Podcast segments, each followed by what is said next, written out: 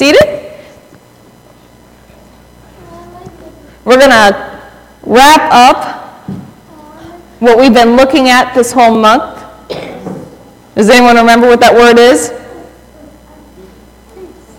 Peace. Now, we've talked about how we can ask for peace. We've learned that peace technically means a freedom from worry and anxiety, that it's a gift that comes from God, which we can receive. And we've talked about how peace can be an essential part of our faith and trust in God. We learn the importance of putting on the preparation of the gospel of peace, as it says in Ephesians, by having peace and trust to be the foundation of our lives that helps us to be able to stand strong against the craziness of life. And finally, the last thing we're going to look to conclude our look of peace is that it's very important in living a life of peace to be a peacemaker. Now, in Matthew 5, we have the Sermon on the Mount. It's here that Jesus teaches us what's called the Beatitudes. And in verse 9, he says, Matthew 5, verse 9, if you want to follow along in the Bible's in the pew. Matthew 5, verse 9 says, Blessed are the peacemakers, because they will be called sons of God. Blessed are the peacemaker, because they will be called sons of God. In a world that is full of craziness, Jesus is basically saying that those who are peacemakers shall be blessed. Now, the question we have to ask ourselves is what is a peacemaker? What does it mean? What does it mean to be a peacemaker? What are we supposed to do? Is there a checklist? Is there a job description that we need to read and review? So that's what we're going to look at today. We're going to talk about what being a peacemaker isn't, about what being a peacemaker is, and finally, we're going to look at how we can practically be a peacemaker in our daily lives. So, to get started, let's just clear up what a peacemaker isn't. We may think it's something simple, like a peacemaker is someone who what? Makes peace, right? Someone who avoids conflict, someone who avoids strife, right? But let's just clarify what exactly we're talking about here. Just as courage is not the absence of fear, peacemaking is not necessarily the absence of conflict. Peace in the Bible, this peace that we're told, the peacemakers, aren't to be confused with pacifism, avoidance. We're never instructed to necessarily run for cover from conflict, to keep sweeping it under the rug, putting our head in the sand, hoping that when we look around, eventually it will all pass us by and we won't have to deal with it, right? And let's be honest, that's us sometimes, isn't it?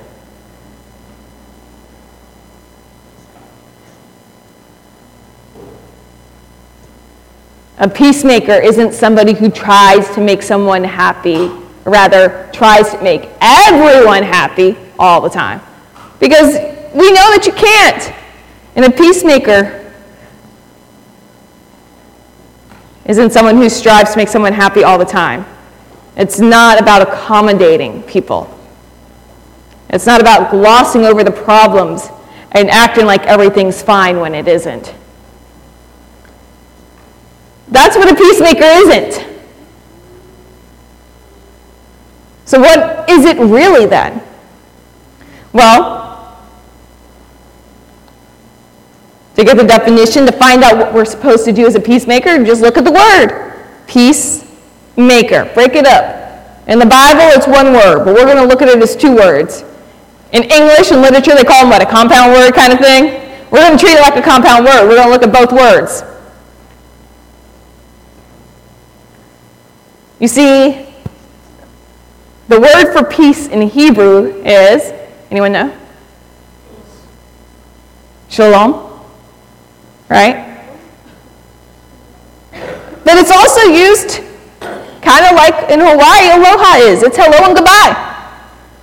It's literally a standard greeting.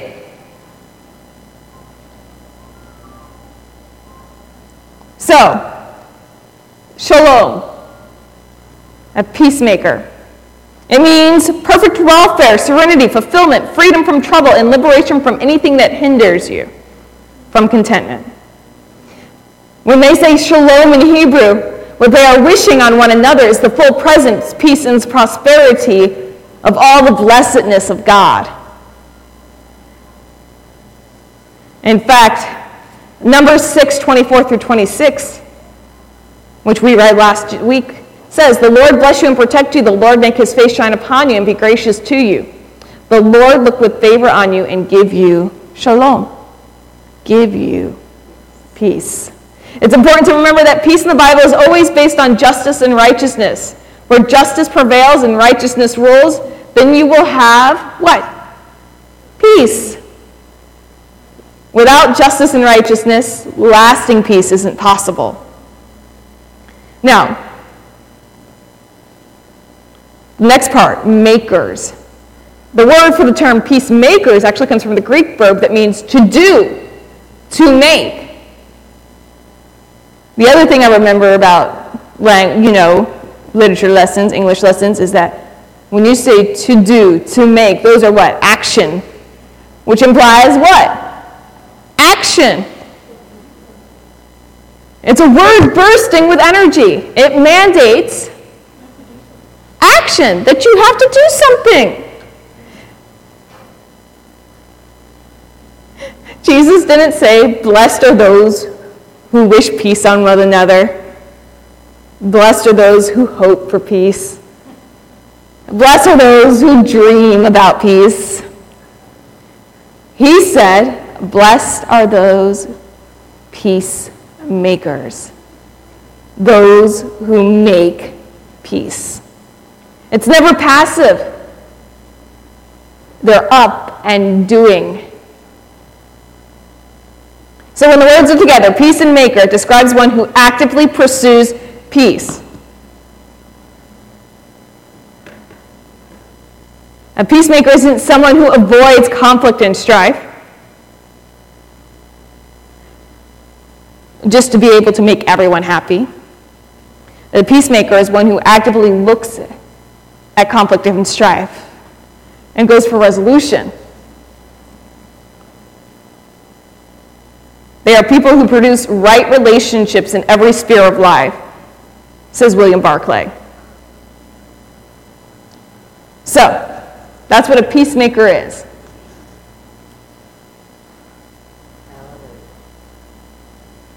What are we supposed to do with that? Right? That's what some of you guys are like, eh, that's good. Where do we go from here? Right? How do we put that into action? We know that peacemaker is an action verb, but what action is it requiring of us?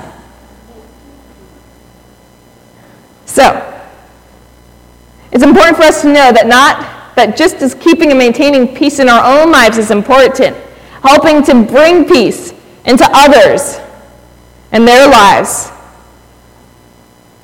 are important to have peace for us. And just as peace in our lives isn't always an easy thing, bringing peace to others may not always be an easy thing. Peacemaking can be messy and difficult. It takes time and a lot of emotional energy. It's kind of like crossing on a fast moving creek on slippery rocks of all things. And we talked about the importance of having a firm foundation. Last week, we had those anti-skid socks so that on slippery surfaces we can stand firm. Can you imagine trying to cross in your bare feet on slippery rocks across a creek? I've done that. I grew up, my brother loved to do that. He'd always try to take me back there. The First time I fell, I said I was done. Because I don't know if you know, but on those creeks, they got moss and stuff like around them, so it is not like standing on a rock. Basically, you are standing on a wet floor. That's basically what you are doing. And you have no traction. So you are going to slip and slide. Sometimes you'll fall, you'll get bruised. You may not even make it across the stream. Romans 12, 18, Paul says, that's Romans 12, 18. If it is possible, as far as it depends on you, live at peace with everyone. Now, there's a couple of key words in there that we need to pay attention to. Because there were three main parts of that sentence, weren't there? The last part was live at peace with everyone, wasn't it? The first one, though, was if it's possible. And the second one was as far as it depends on you. It says we're to live at peace with everyone. It's pretty clear it's a command. It's another thing that involves us to have an action. When Paul starts off the phrase with if it's possible, he's kind of giving you a heads up. It's not going to be easy. And honestly, it may not even be possible. At least in the relationship as a whole. You may be at peace, but the other people may not. Sometimes peace is impossible and peacemaking doesn't work. You can't always live with people who don't want peace. That's why we're to come in. Says, as far as it depends on you, the hallmark of a Christian should be their ability to get along with others. We should be leading by an example. The testimony of a church should be its ability to get along with other people and to welcome one another. There shouldn't be strife and conflict in a church because it's not the place for it.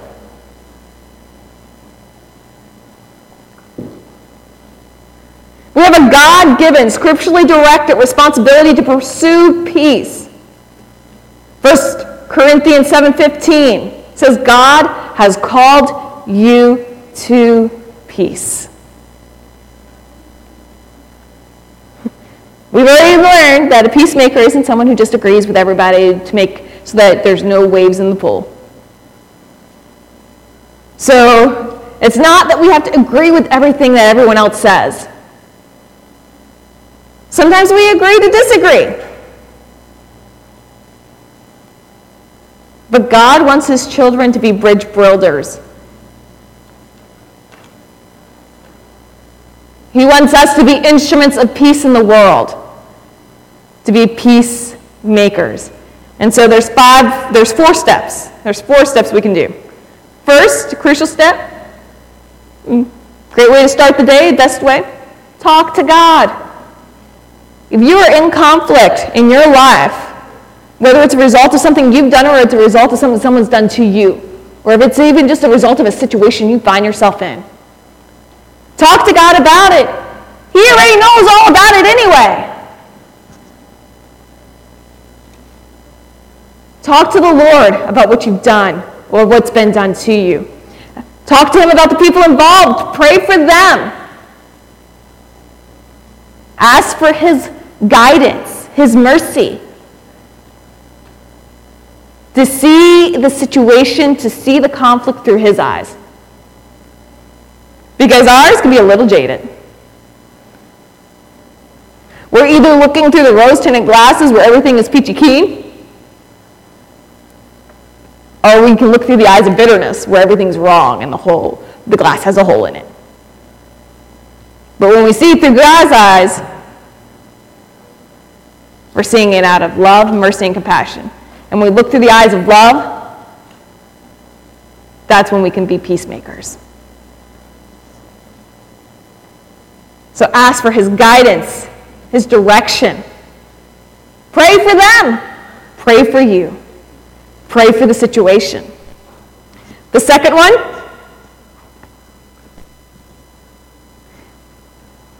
don't be afraid to make the first move. After you've talked to God, if He is directing you to speak, to help resolve this conflict, to help resolve this issue, then do not hold back. Even if the other person is the person in the wrong, if the Lord is moving you to action, then you need to be moved.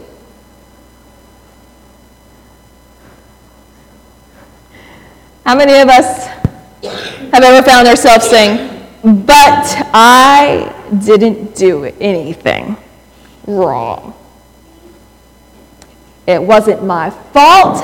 I didn't do anything wrong. Why should I have to be the bigger person? And then the moment you say that, you begin to think, wait, you always do want to be the bigger person, right? Matthew 18, 15 says, if your brother sins against you, go and rebuke him in private. Deal with it. Handle your business. Conflict is never resolved accidentally. If you guys stand on the opposite sides of the room, never talking, you will never work anything out. That's like dropping a deck of cards and expecting them to all land in one after the other, 52 cards in a stack. It doesn't work that way. They're not spontaneously going to end up straight up, down in the ground, all 52 stacked up, just like you took them out of the box. Conflict is not going to resolve itself.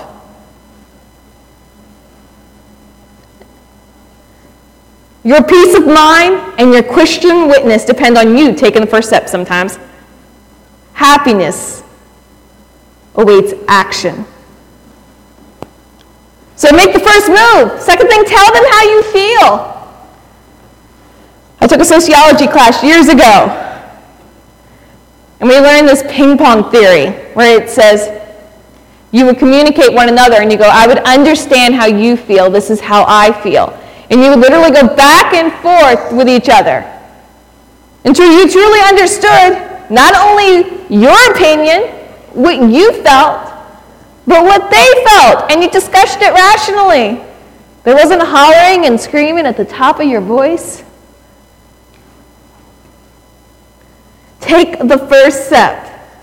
Proverbs 15:1 says a gentle answer turns away anger, but a harsh word stirs up wrath. A peacemaker has peace in their life so that when they can deal with conflict, they can handle it peacefully. That's why peace is important. Ephesians 4:29 Paul says, "No rotten talk should come from your mouth, but only what is good for the building up of someone in need, in order to give grace to those who hear."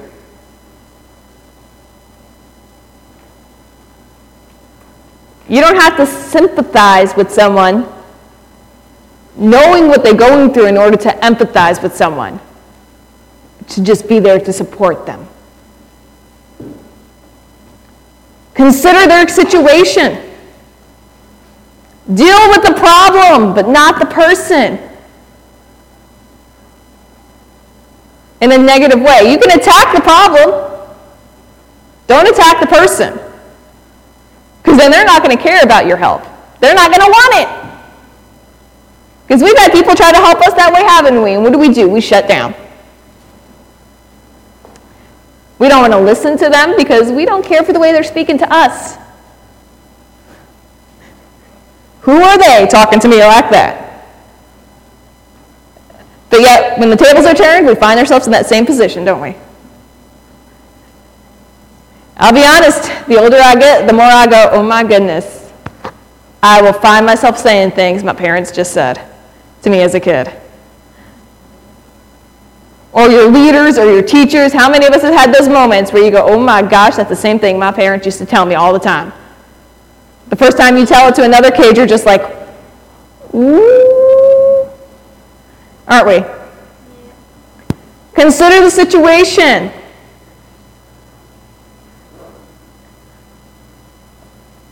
emphasize reconciliation, especially. You may not be able to make a resolution. Honestly, the time for resolution may be done and past. It may not even matter anymore. But you need to make reconciliation with it to be able to ping peace into it. reconciliation is more important than being right. There's that saying, be the bigger person sometimes. The key thing about being the bigger person is not realizing you are.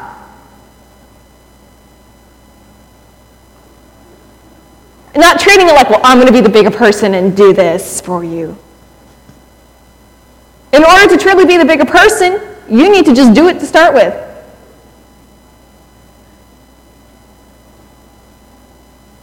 You don't need to do it out of the motive of being the bigger person. The moment you're talking about being the bigger person and doing that is the moment your motives are out of line, too.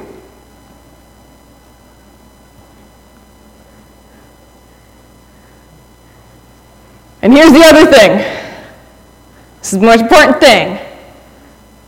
Stop talking about the people who have hurt you to other people. I'll be honest, I've got myself in this little slippery slope. Someone hurt you, you address it with them. You don't need to tell Jean, Bob, Peggy Sue, Mary Lou, and Bob down at the grocery about what that person did to you. You don't need to call up all your mutual friends under the guise of discussing and talking it out. If you're not talking to the person the problem's with, then you're doing it wrong.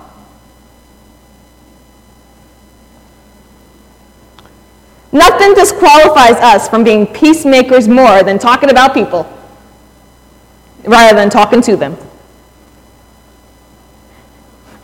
There's an old proverb that says, Whoever gossips to you will gossip about you.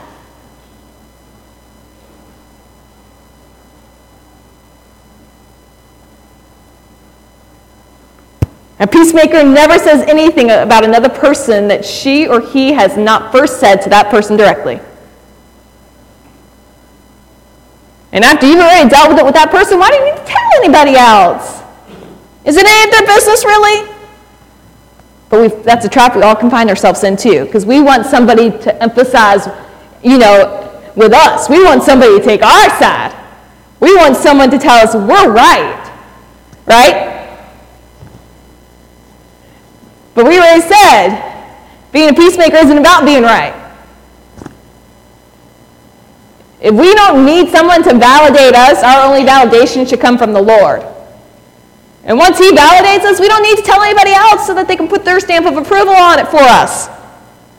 But we have that need to feel right, don't we? So, we know what a peacemaker isn't, what it is. We've learned how to be one. So the question is are we ready to go out, to go forth, and to be a peacemaker. It's a thankless job sometimes. There's a saying says, don't shoot the messenger. Sometimes it's don't shoot the peacemaker.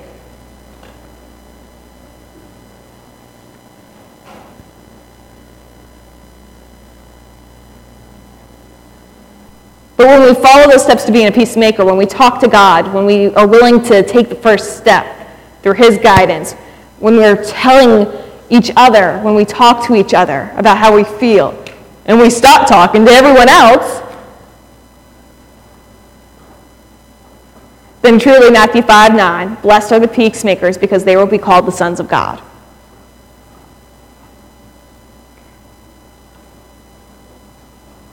Blessed are the peacemakers, because they will be called the sons of God. Jesus says that those who are peacemakers will be known and recognized as what they really are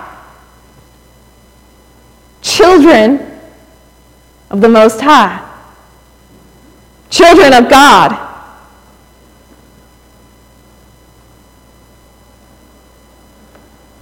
But it also says sons of God. So not only are we children of God, which is someone who's a part of the family of God, but a son of God is one who is like the family, one who takes after their family. God is peace.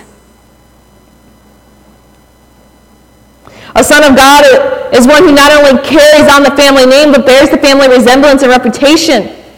Jesus is saying that his followers will become known as peacemakers. They will be recognized as the sons of God who share his name and his mission.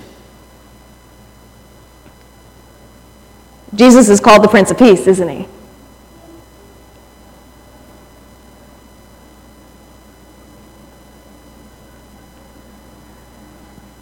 And we learned in the first discussion of peace, the first sermon, that God is peace, and peace for us in our lives is ours to claim because it's a gift that He gives us, right? Because He's peace and He gives it to His children. But this is saying that peace is just something that is going to be in our lives as sons of God, as we are modeling ourselves after the Lord. Peace and being a peacemaker are going to be something that we do to the point where they become second nature to us. It is how we react, it is how we handle things.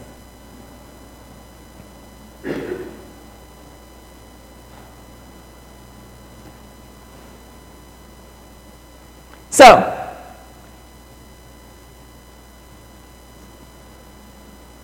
first question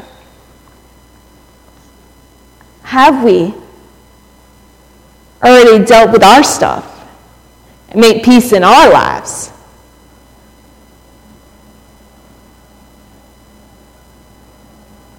So that we are first at peace within, at peace with God, at peace with ourselves.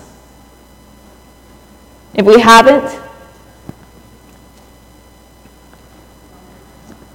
there's no time like now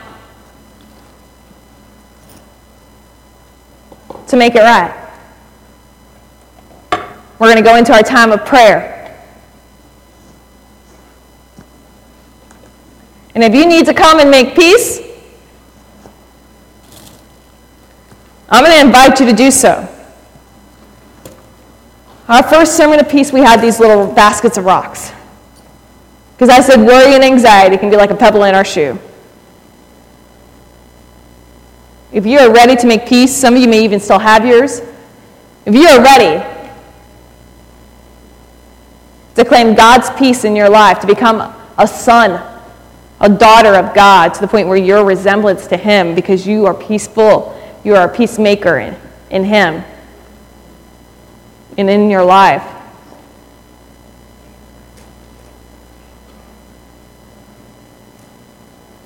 You can come, pick a stone, lay your worry, your anxiety, whatever you need to lay down, lay it at the foot of the cross.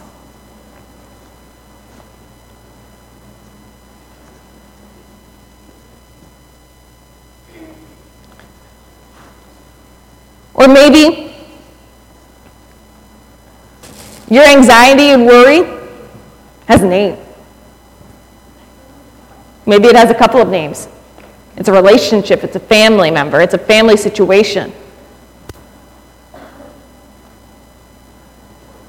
Take this opportunity to talk to God about it.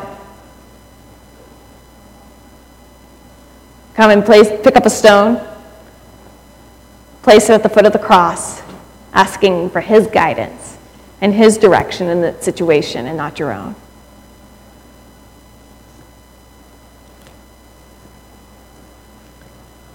Be willing to be a peacemaker in everything that you do, in everything you deal with in life, in everyone you deal with in life. Be a peacemaker. We're going to go back to our prayer chorus, and as it plays, I invite you to spend this time in prayer. Come lay your rock down if you need to at the foot of the cross. Come kneel at the altar to pray if you want. But we just invite you to take this time in prayer.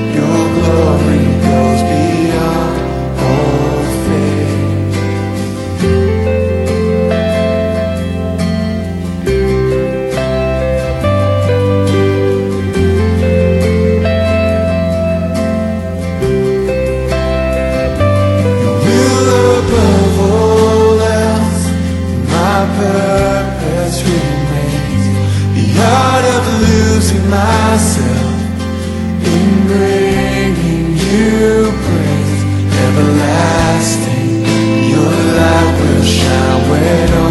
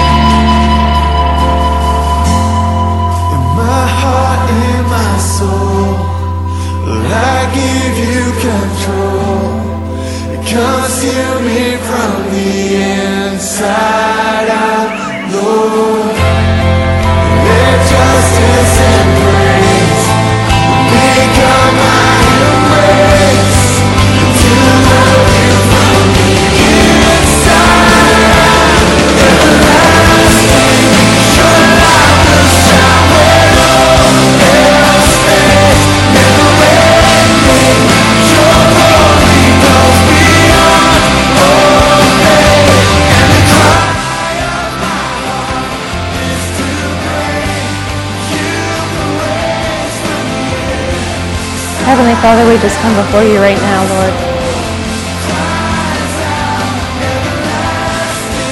Lord, we,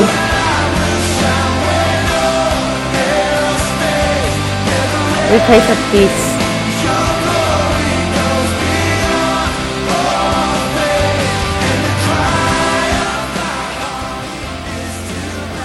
We pray, Lord, that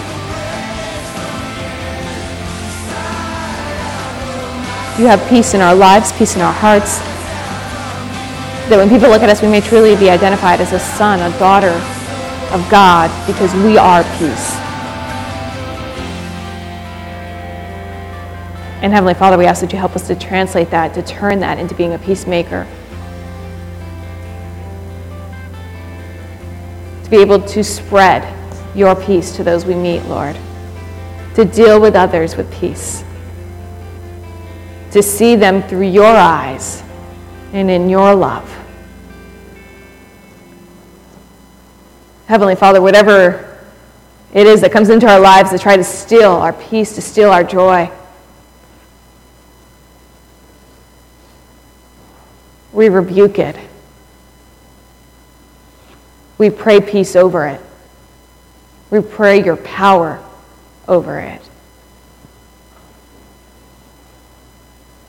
We pray for your strength in our lives, that we may truly be able to live, to live in peace and to live as a peacemaker. We just ask, Lord, that you watch over us, that you guide us, Lord, direct us, and keep us safe. We ask these in Jesus' name. Amen.